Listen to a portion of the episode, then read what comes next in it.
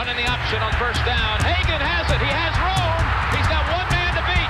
Now he pitches to Flanagan, and he may take it all the way. Flanagan's in for the touchdown. McKinley Wright from the logo. Oh, got it! Oh, McKinley Wright. Breaks a tackle. Touchdown. Touchdown. That's five for Chris Brown. The defense of Tomlinson. Colorado is going to the N C double A tournament. Stewart with time. Lets it go. He's got three people down there. The ball's up in the air. Caught. Touchdown. Caught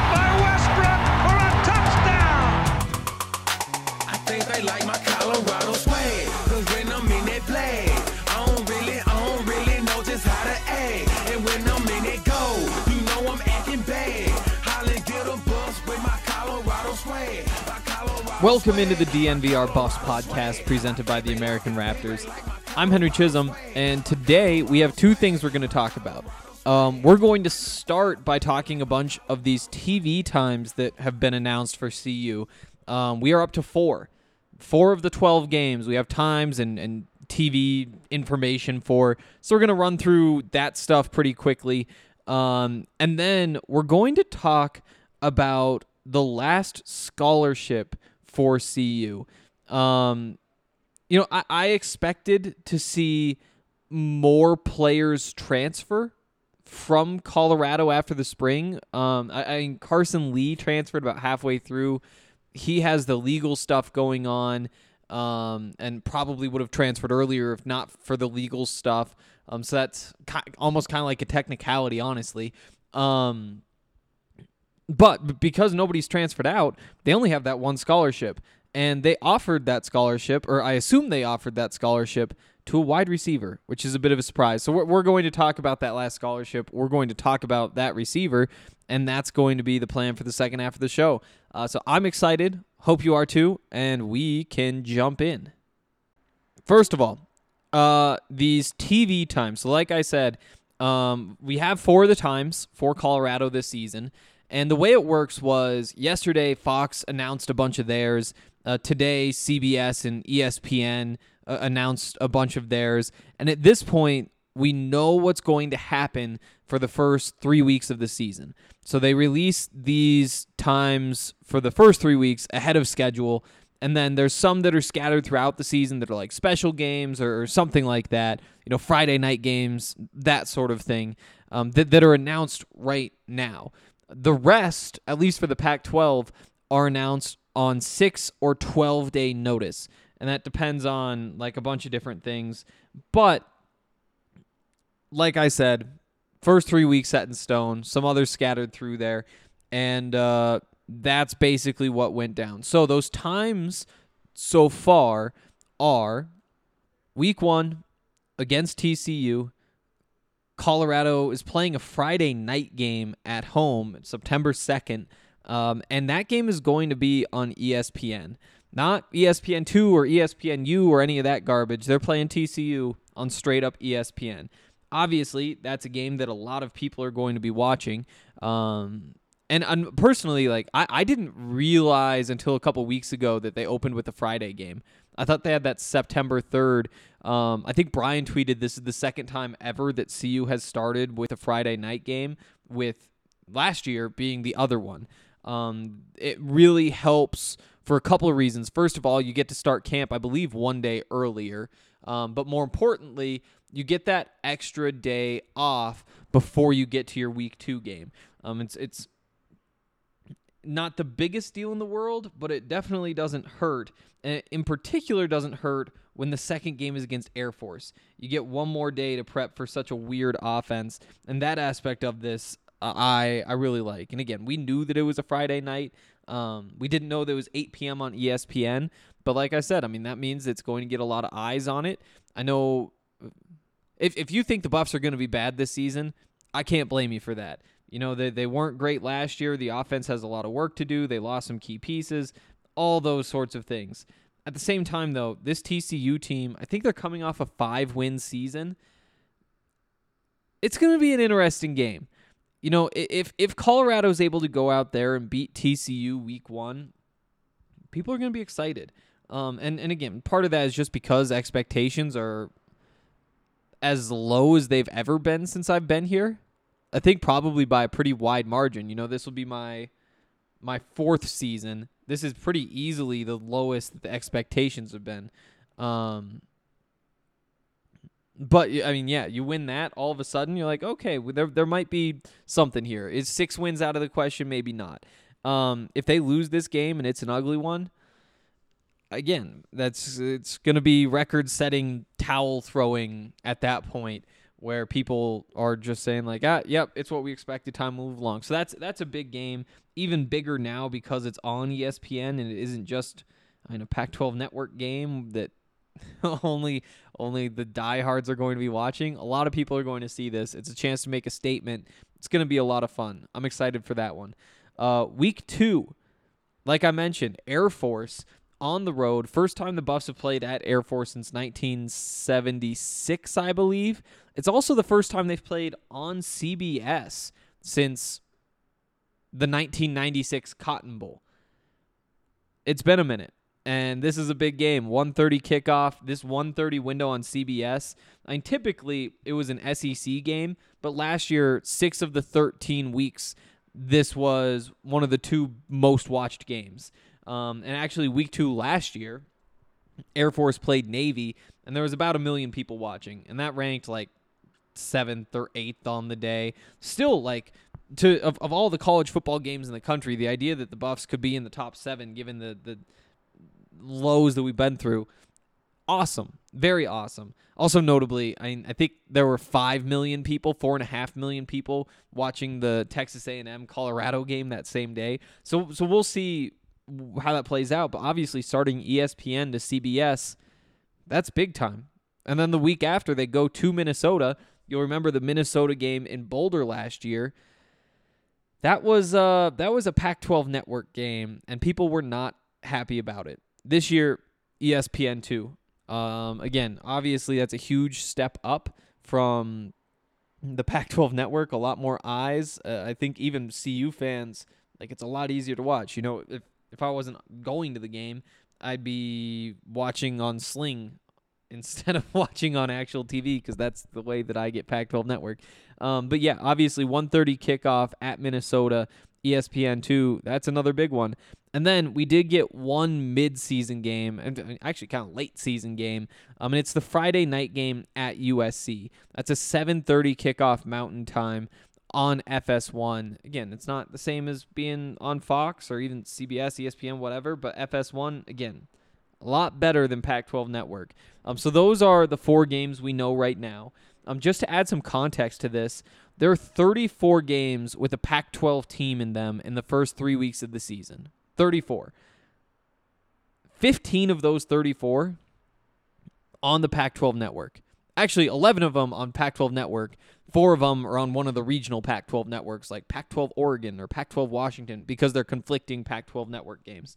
Um, so uh, uh, that's not quite half, fifteen of the thirty-four, but it's pretty close to it. And the fact that C U avoided playing any of those, that's a really big deal. Playing on the Pac twelve network, I don't have to tell anybody listening to this podcast how shitty it is. You you know, it's shitty. Um Last year, Colorado played eight of its twelve games on the Pac twelve network. This year, we already know that there's four that won't be. So there's a max of eight. There's a max of matching that number. And like I said, the rest of these, the other eight of these, they'll be scheduled either six or twelve days out. You know, if if you wind up beating T C U, beating Minnesota, finish two, two and one. I mean, let's say they finish three and oh in this first stretch. That's going to make it pretty easy to avoid the Pac twelve network for at least one more game, right? Um, so we'll see. I'd be surprised if if they don't get at least one more, like the Oregon game. You'd think C B S or Fox or E S P N, somebody would want that, would want Oregon on their T V. Same thing with Utah. You know, it's it's a little bit tougher to get the the non-Pac twelve network game in that last week of the season, but if they're still eligible for the college football playoff or, or something like that, you could totally see it. Um, so we'll see how that all plays out. A great start, though. Um, I think you have to like all of this. Maybe maybe that one thirty kickoff at Air Force, you do the math on that. Like, say it's an hour and a half to get down there, and then you've You, you got to like factor in traffic and all that sort of stuff, and you want to tailgate. That could become kind of an early morning. But, I mean, on the flip side, if that's a seven o'clock kickoff and the game ends at ten thirty, at least you're not driving back up from Colorado Springs right there fighting the traffic at night. So, I mean, you can think about it either way, I guess. Um, I think that that's most of my thoughts here. Um, yeah, I mean, it's good stuff. You hope for more. Um, you know, some people saying if they uh, if they get embarrassed in those games, now you're embarrassed on national T V. And I have two points to make about that. Technically, Pac twelve Network, nationally national T V. They love to flex on that.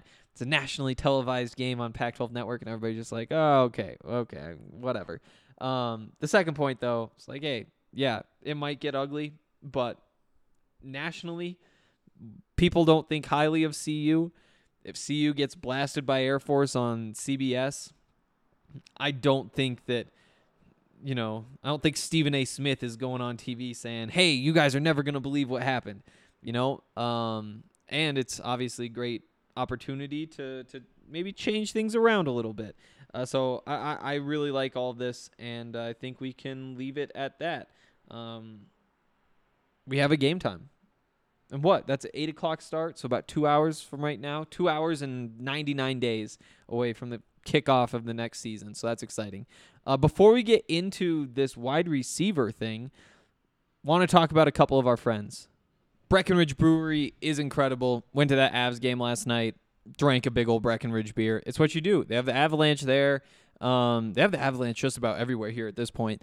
Um, Avalanche lost, which was sad, but I uh, I feel like I did my part. I drank my beer, and uh, that's doing my part. Um, also, D M V R bar tomorrow after this golf tournament. I'm not sure if any of you are playing in the golf tournament, um, but I'm really fired up about that. Going, actually, I think I'll stop at my house and take like a quick shower, but then really quick afterward, I'm going straight to that bar. It's going to be a big day. Potential closeout game. If not, there's a game seven in a series. They're up three one. Going to be a lot of Breckenridge beers being drank at that bar tomorrow, and I am excited to do my part and help the people out. Um, if you want to check out anything they have, whether it's the Avalanche, Strawberry Sky, the seltzers, whatever, use the beer locator at Breck Brew dot com. It'll tell you exactly where to go to pick up whatever you want. Just put in your zip code, click the box of whatever you want, and you know they're in like thirty plus states now, so there's got to be something nearby. Um, also, DraftKings Sportsbook. They make all of this stuff so much fun. Ryan Ryan today was telling people to bet on the Rockies to win a road game. It's like, well, their only series they've won this month is against Washington, so it's a good bet. And it's like, that means it's an all right bet. It's a four-game series. Maybe they split it on the road. They've obviously not been playing well. They've won like three of their last sixteen games. Not sure what he was thinking. It's like even odds with a good pitcher who's been terrible this season. Uh, they're losing, by the way, so don't Don't bet on the Rockies is my advice. Bet on the Avalanche, though. Actually, I'm I'm nervous about this game tomorrow. I'm I'm gonna have to think this through. Um, I'm not sure whether I'm betting on them or not. Uh, it's tough when you're on the road. I think you gotta, but the odds aren't gonna be great is the thing. So we'll see on that. We'll see on that. But DraftKings makes all this stuff way more fun. And right now, if you sign up for DraftKings Sportsbook, you can bet five dollars on any N B A game. You'll get one hundred fifty dollars in free bets if they win. That's promo code D M V R, only at DraftKings Sportsbook. Must be twenty-one or older, Colorado only, new customers only, minimum five dollars deposit. Restrictions apply. See DraftKings dot com slash sportsbook for details. Gambling problem? Call one eight hundred five two two four seven zero zero. All right. Um... So, like I said, Colorado has one scholarship open, at least according to my math. I, I should actually ask around and make sure that that's correct. But I'm pretty sure there's one scholarship open at this point. And uh, as I said, there was a visit from an S M U wide receiver. Uh, and you would imagine if he's visiting, they're offering him a scholarship, right? Like, it seems like it'd be weird if that was not the case. Um, his name is Tyler Page. He's got an interesting story. And we'll talk big picture about the idea of adding a wide receiver in a minute, but just at like kind of this base level, Tyler Page is a slot receiver, and he was a solid slot receiver. Uh, he, I think in twenty twenty put up, where is it? Um, no, it's twenty nineteen. He had one hundred ninety-eight receiving yards in seven games. Um, twenty twenty, it was four twenty-two in four, five, six, seven, eight, nine. So a little less than fifty yards per game. You know, against Temple, he had nine catches for one hundred thirty-one yards and a couple touchdowns, a hundred-yard game, and an overtime win against Tulane. There's some good stuff in there. There's some good stuff in there. Um, but, again, not super productive. He left the program last offseason. So he wasn't involved with S M U this season, just took a year off, and now is in the transfer portal. I've seen, I, I saw somebody put together a ranking about a week ago. I think I think the idea was it was like a post Jordan Addison committing to U S C wide receiver transfer portal rankings. They had him as the fifth best receiver in the portal. Um, so again, not highly productive. You know, I was reading a story from, I think it's the Dallas Morning News, uh, that that I think the headline was something like S M U thought they could do better than Tyler Page. They were wrong. It's like, oh, okay, so it was kind of a fun read, like kind of what you expect from a slot receiver. It's honestly kind of stereotypical. It's like, yeah, they kept recruiting over him. He kept outplaying those guys. He would just find his way onto the field. Good special teamer. They thought they could find another punt returner, but guess what? He just kept holding on, holding on, hold- and so, so stuff like that. You're like, okay, that's uh interesting, but again, adds up. He's he's like I said, a very prototypical slot receiver. Uh, five eleven, two ten, something like that. Maybe a little less than two ten. Um, returned twelve punts, one hundred eighty-two yards. Uh, re- actually returned six kicks the year before, which, again, w- doesn't fit that stereotype, but f- who knows. Um,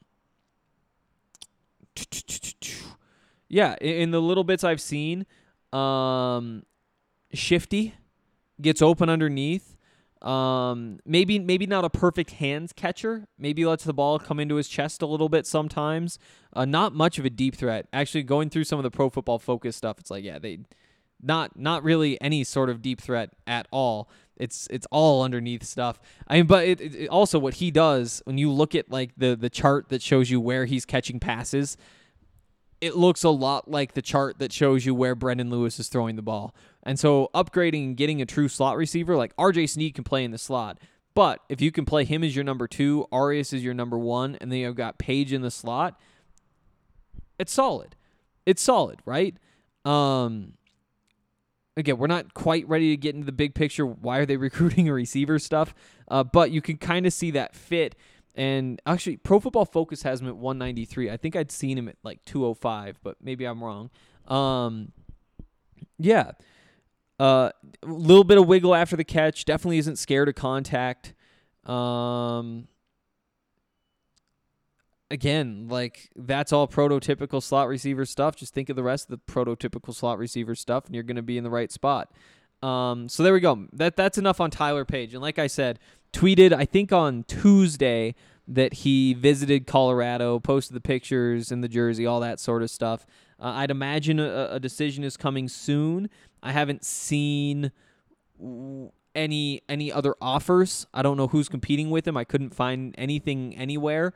Um, but actually, I one place I didn't check, I just realized, is on his Twitter page. So I'm going to check that real quick.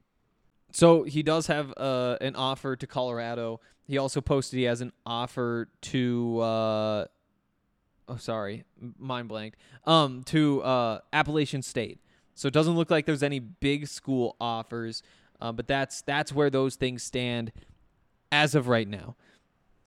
Again, why is Colorado after or after a receiver? And I think the easy answer is they had a bad passing game last year. And if you have a scholarship to use and you know there's one part of of the sport that you were really, really, really awful at, significantly worse than anything else, you can't blame them for going after an upgrade there. You know, even though, you know, you did add R J Snead, um, whatever, it does always make sense just to go back to the most simple form of who is the best player that I can add to our biggest weakness. And I think that that probably sums it up.